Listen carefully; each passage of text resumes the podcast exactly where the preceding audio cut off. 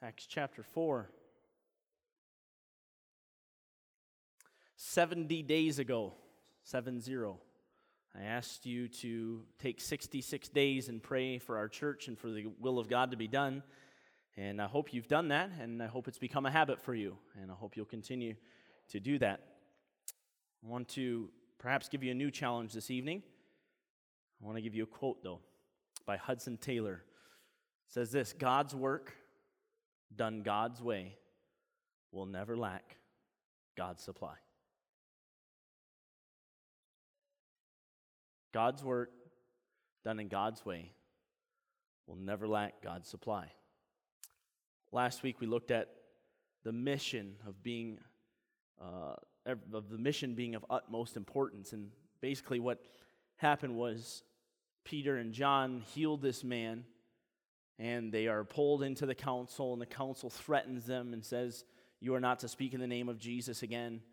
And they say basically to this extent, Listen, you can judge for yourself if we should do what you say or what God says. And they begin to do, continue to do what God says, and they um, basically threaten them a little bit further and uh, push them out of the council. And that's really where we pick up the story. And, and Peter and John really did stand up for the name of Jesus. But I want you to think about this as we go through this message. God's work done in God's way will never lack God's supply. Acts chapter 4, look at verse 23 with me, if you would. The Bible says, And being let go, this is Peter and John, being let go, they went to their own company and reported all that the chief priests and elders had said unto them. And when they heard that they lifted, excuse me, when they heard that, they lifted up their voice to God with one accord and said, Lord, thou art God, which hast made heaven and earth, and the sea and all that in them is. Who by the mouth of thy servant David has said, Why did the heathen rage and the people imagine vain things? The kings of the earth stood up, and the rulers were gathered together against the Lord and against his Christ. For of a truth, against thy holy child Jesus, whom thou hast anointed, both Herod and Pontius Pilate, with the Gentiles and the people of Israel, were gathered together for to do whatsoever thy hand and thy counsel determined before to be done. And now, Lord, behold their threatenings. And grant unto thy servants that with all boldness they may speak thy word by stretching forth thine hand to heal, and that signs and wonders may be done by the name of thy holy child Jesus. Verse 31. And when they had prayed, the place was shaken where they were assembled together.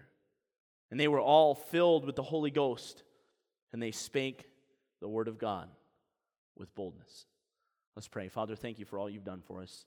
Thank you for allowing us to serve you. Thank you for dying on the cross for our sins and loving us to be able to do that.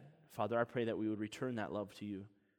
I pray that now you would be with this message, that you would uh, fill every person in this place, Father, for me to speak and even to receive, and for these others to receive what it is you have for uh, your people at this time from your word.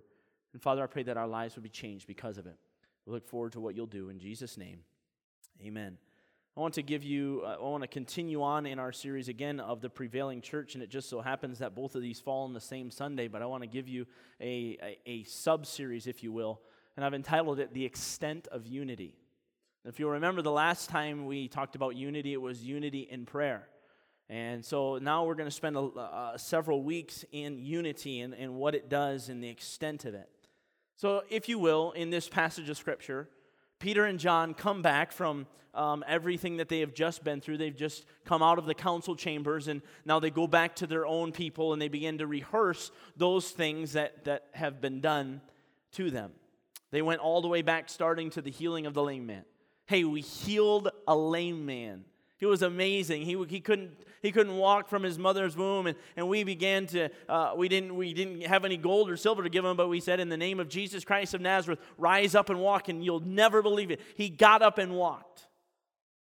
And then the Sadducees and the rulers and the chief priests, they all come and they kind of surround us and they begin rehearsing all of these things. And then they threatened us and they told us never again to speak in the name of Jesus. And, uh, and we said that if it, you have to determine whether we should do what's right in the sight of God or right in your sight. And I can imagine the group and the company saying, Amen.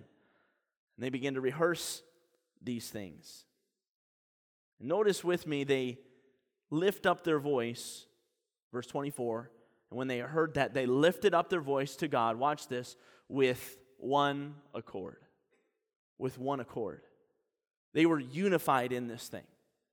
They were unified together. This was not just Peter and John. This was not maybe just the disciples. I believe there were many of them gathered together that when with one accord they were together. Every single one of them. So before we really dig into this passage of scripture, I want to ask one question. And it's for each individual here tonight. Children, teenagers, I guess they're all next door. We'll exclude any teenagers. But for every individual, I want to ask you this question Will you sit this one out? Will you sit this one out? It's a question that only you can determine. But will you sit this out or will you join? I want to show you the first thing tonight. Number one, as a unified group, they acknowledged God. They acknowledged God. Let's look back in this passage of Scripture. Look at verse 24. When they had heard that, they lifted up their voice to God with one accord. Watch this now. And said, Lord, thou art God, which hath made heaven and earth and the sea and all that in them is, and who by the mouth of David, uh, excuse me, by the mouth of thy servant David has said, Why did the heathen rage and the people imagine vain things? And they really do continue. So they begin to acknowledge God. They begin to point their minds immediately to God and, and begin to acknowledge who He is and realize who He is. Well, what did they acknowledge about God? Number one, I want you to see his power. Again, look at the verse 24. It says, Lord, thou art God, which hast made heaven and earth, and the sea, and all that in them is. They begin to realize and acknowledge who God is and the power that He has, the, the power to speak the world into existence. Again, thou hast made heaven, earth, sea, and all the things that are in them. God, it's you who has done that. God is the one who spoke the world into existence. He said, Let there be light. And there was light. God said, Let there be a firmament in the midst of the waters, and let it divide the waters from the waters. And it did.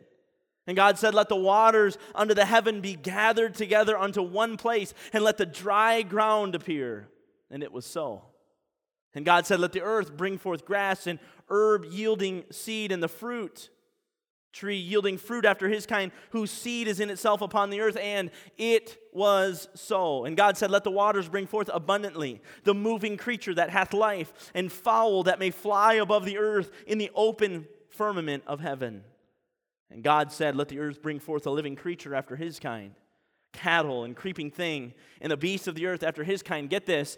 And it was so. God is powerful. Do you realize that? Oh, I think we know it. But do we realize it? Do we realize who God is and the true power that He has? I mean, these people immediately, immediately, immediately, they with one accord, they begin to recognize the power of God.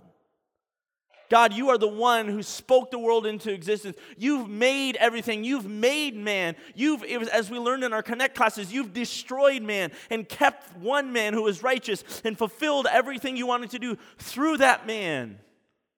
Everything you're doing, you've created. Everything you see, you've created. You are in control. Have you ever acknowledged the omnipotence or the all powerfulness of God? Again, I don't think that's something necessarily that we don't believe, but it's something that we often don't practice. We often don't practice talking to God about who He is, talking about God and, and what He's done for us, and really praising Him. Have you ever realized that God can take the sun, which He created, and make it stand still? The story of Joshua. That's God. That's our God. That's the God we serve. You ever realize that God, the one who created the waters, can split the waters and create more dry ground for his people to walk across? You realize that God, the one who created the world, can place the entire sin of an entire nation and an entire world of people, place it on one man.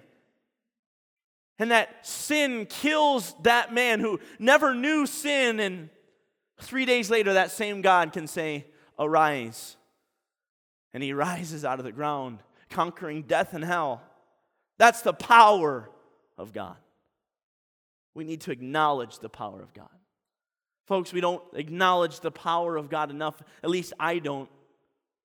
I know God can do things and I understand that He has done things, but do I acknowledge the power of God in my life, with me?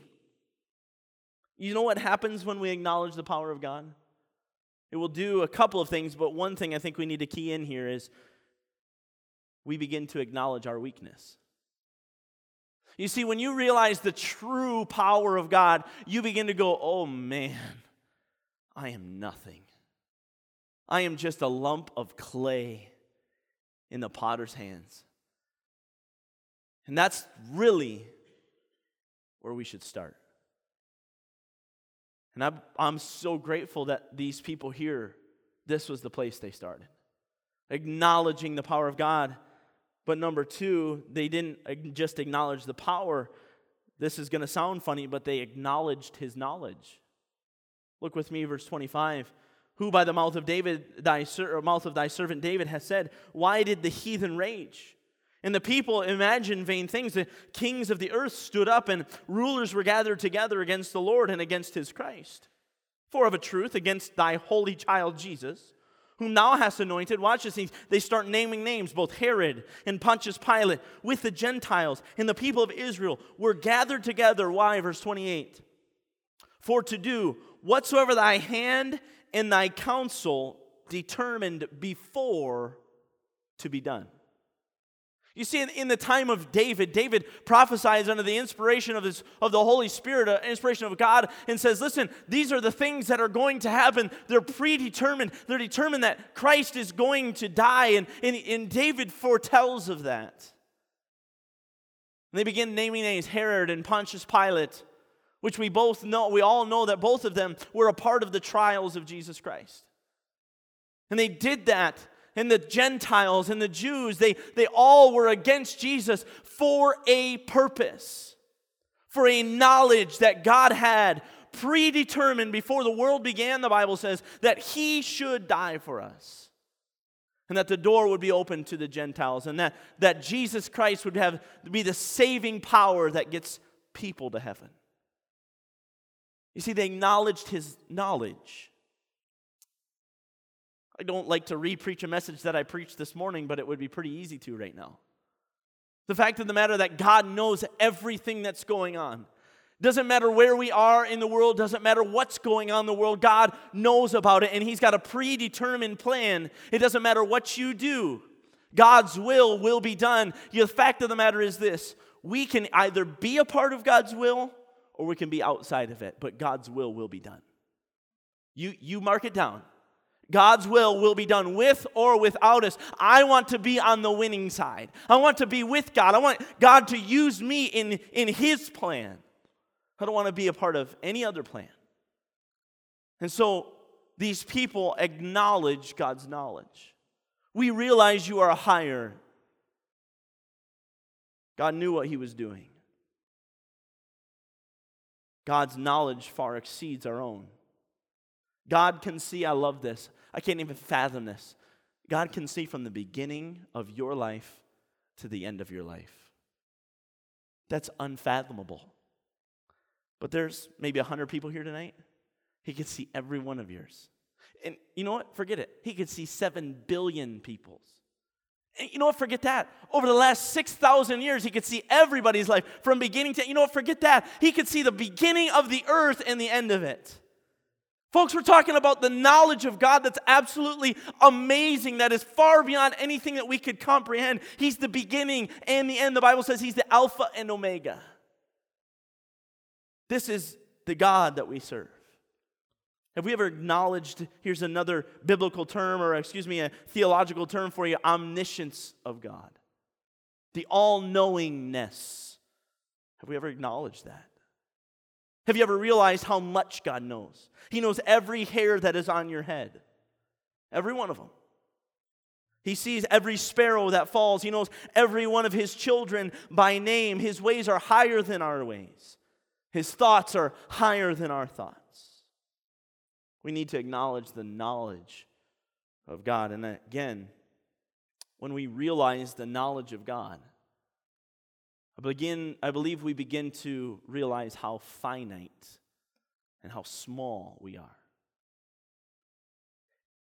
I believe these two points are so important because, first of all, anytime you think you can do anything on your own, you're destined for failure. I'm sorry to tell you that. I don't like that myself, but that's the truth.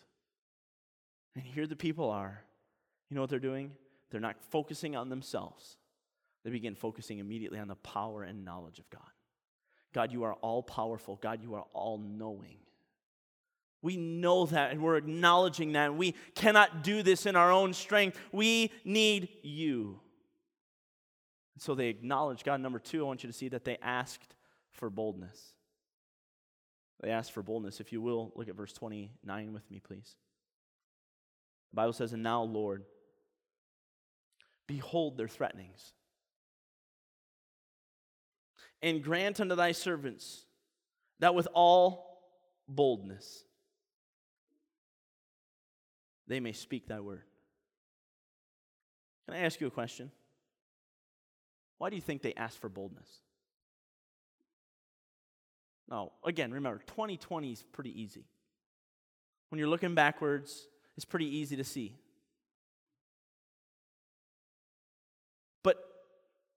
Why we and we ask for boldness all the time. God, give me boldness. Give me boldness. Why do you think these people would ask for boldness? Human nature says that if you're threatened, you're probably not going to do what you were threatened not to do, right? Let me give you for instance. If you go to a door, any door, doing whatever you want to do, knock on the front door. There's this big burly man with a big beard, with a baseball bat on his shoulder. He walks up to the door and says, What do you want? Right now, I'm scared to death. You can tell him whatever you, you could be there saying hello, welcome to the neighborhood. Whatever you want to say. You could be knocking on doors and witnessing to people. It doesn't matter. But whatever you say, you say. And he says, if I ever see you on my property again, you and this baseball bat are going to meet. How many of you are going to go back to that door? Oh, you, you people are so smart. Listen, I wouldn't be going back to that door. You realize that's just what happened here? I don't know what they were threatened with.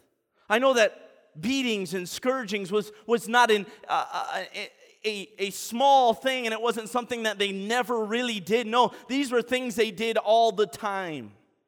And so, beatings, scourgings, I don't know what it was, but they were threatened with that. If you speak in the name of Jesus again, you will be.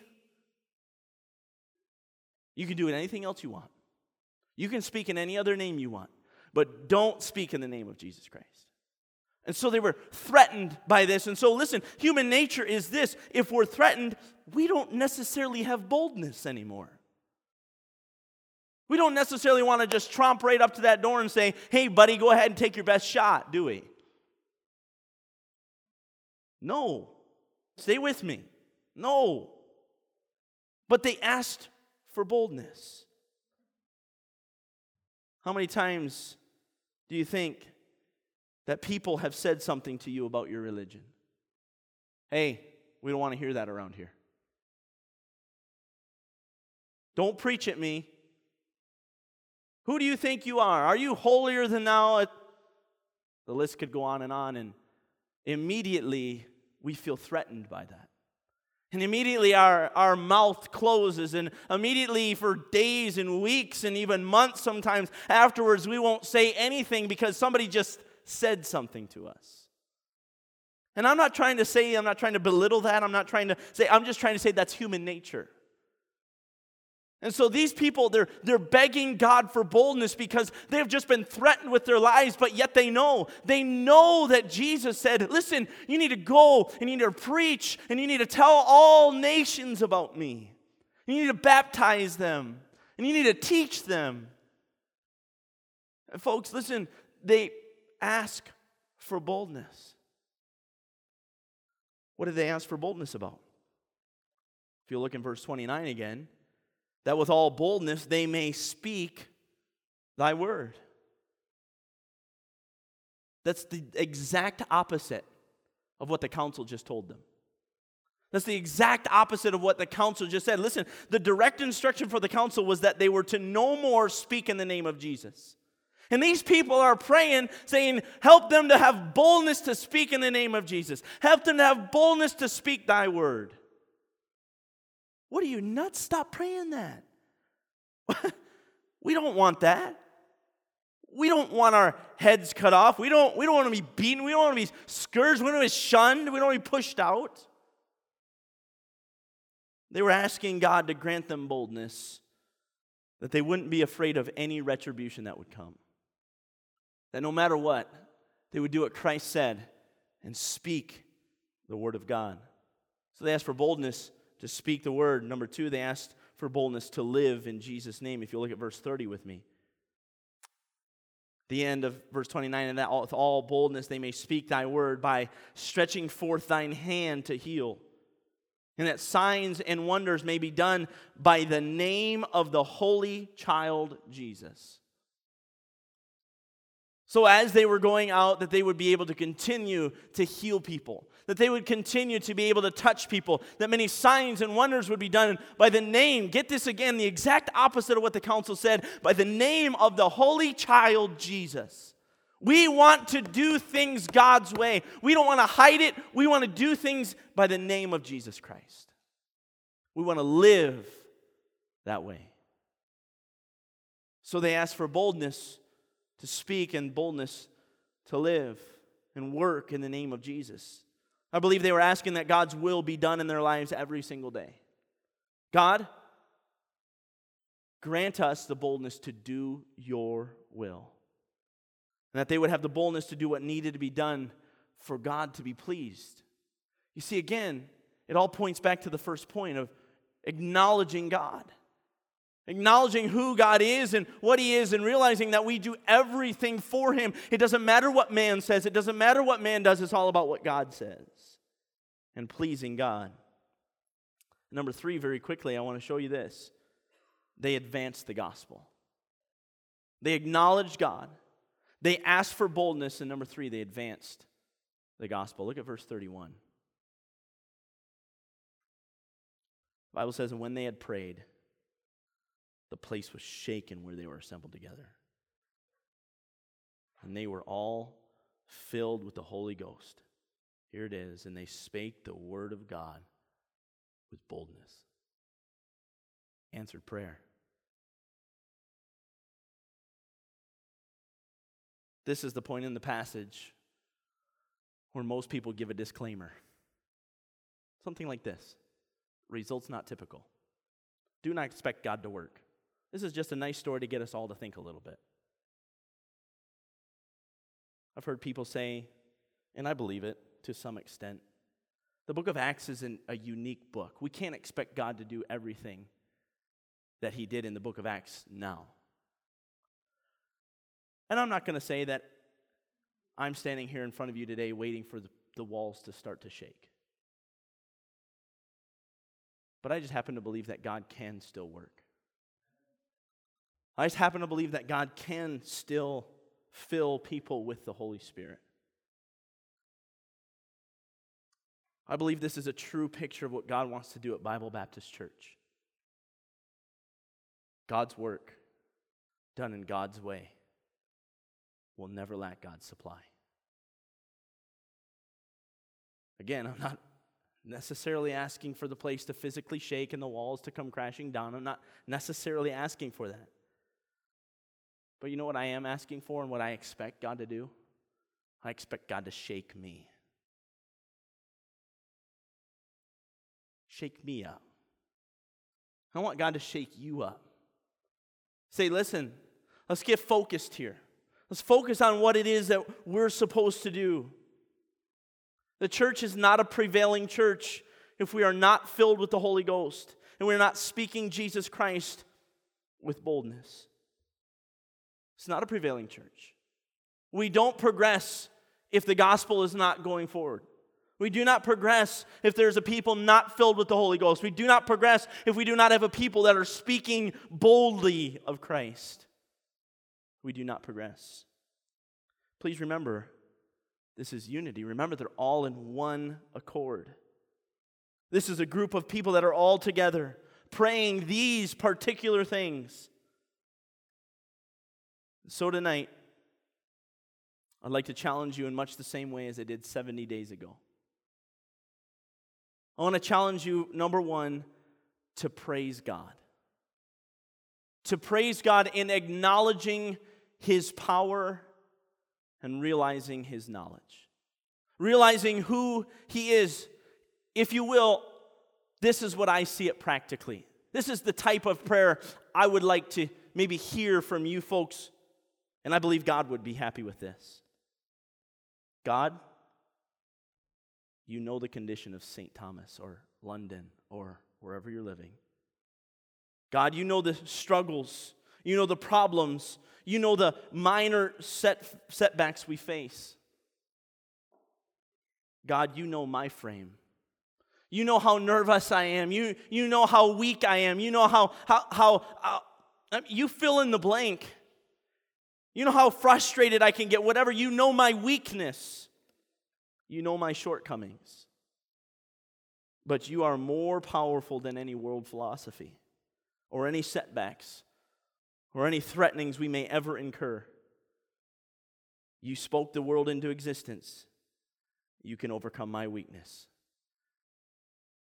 You know, after all, God did say, in weakness, you are strong. So that's number one. Realizing the power of God, realizing his knowledge. Number two, I would like to challenge you, secondly, to ask God for boldness to speak his word and boldness to live for him. It's not a hard challenge. I'm just asking you for the next 66 days again to ask God for boldness to speak His word, for boldness to live, and just acknowledging who He is. I've said this before. But if every person in this room, all they did was just look at Jesus Christ, realize what he did, Easter's coming up. This is easy to do, especially this time of year we just look at him and spend time with him, just reflecting on what he did. Listen, I'm not, I'm not, even saying let's, let's spend time hours upon hours in the Bible. No, listen, if every person in this room would just realize what Christ did for them, Romans chapter 12, verse 1 and 2, then I beseech you, therefore, brethren, by the mercies of God, that you present your bodies a living sacrifice, holy acceptable unto God, which is your reasonable service. And then he says, listen, and be not, trans- be not conformed to this world, but be transformed. Why? By the renewing of your mind, that you may prove what is that good and perfect and acceptable and, excuse me, and perfect will of God. This is where God wants us. God wants us acknowledging who He is and what He's done for us and saying, God, now, because I acknowledge who you are, give me the boldness. Give me the boldness to do what it is that you died for me to do. One illustration and I'll close. The maniac of Gadara. Cutting himself, crying at night, running around naked demon possessed, meets Jesus. Jesus calls out the demons from him. He sends them into a herd of swine. They go crashing off of a cliff. And the maniac of Gadara is so thankful for what Christ has done. He falls down at the feet of Jesus and basically begs God, says, Please let me go with you. Let me be one of your disciples. Let me be one of your followers. Let me stay with you. Let me, let me ride in the boat with you. You know what Jesus says? No. You see, when we get saved, at least I'm this way right now. I just want to be with Jesus. I just want to be with him. I love my family. I love every, uh, I love a lot of things about life. But I'll be honest with you, I just want to be with Christ. But he's so far he said no. Still alive. But he said, Listen, because of what I've done for you, this is what I want you to do. I want you to go and I want you to tell everyone how your life has been changed. The next time we see the maniac of Gadara, we really don't see him. We see the term Decapolis. The Bible says that at once, one time, they were asking Jesus to leave. The man of maniac of Gadara was from Decapolis. And the next thing you know, they're bringing sick and lame and blind. And if somebody would just get a hold of this, people would start coming to Jesus, start flooding in this place. And the gospel would be advanced, the place would shake. God's work, done God's way, will never let God supply. Let's pray.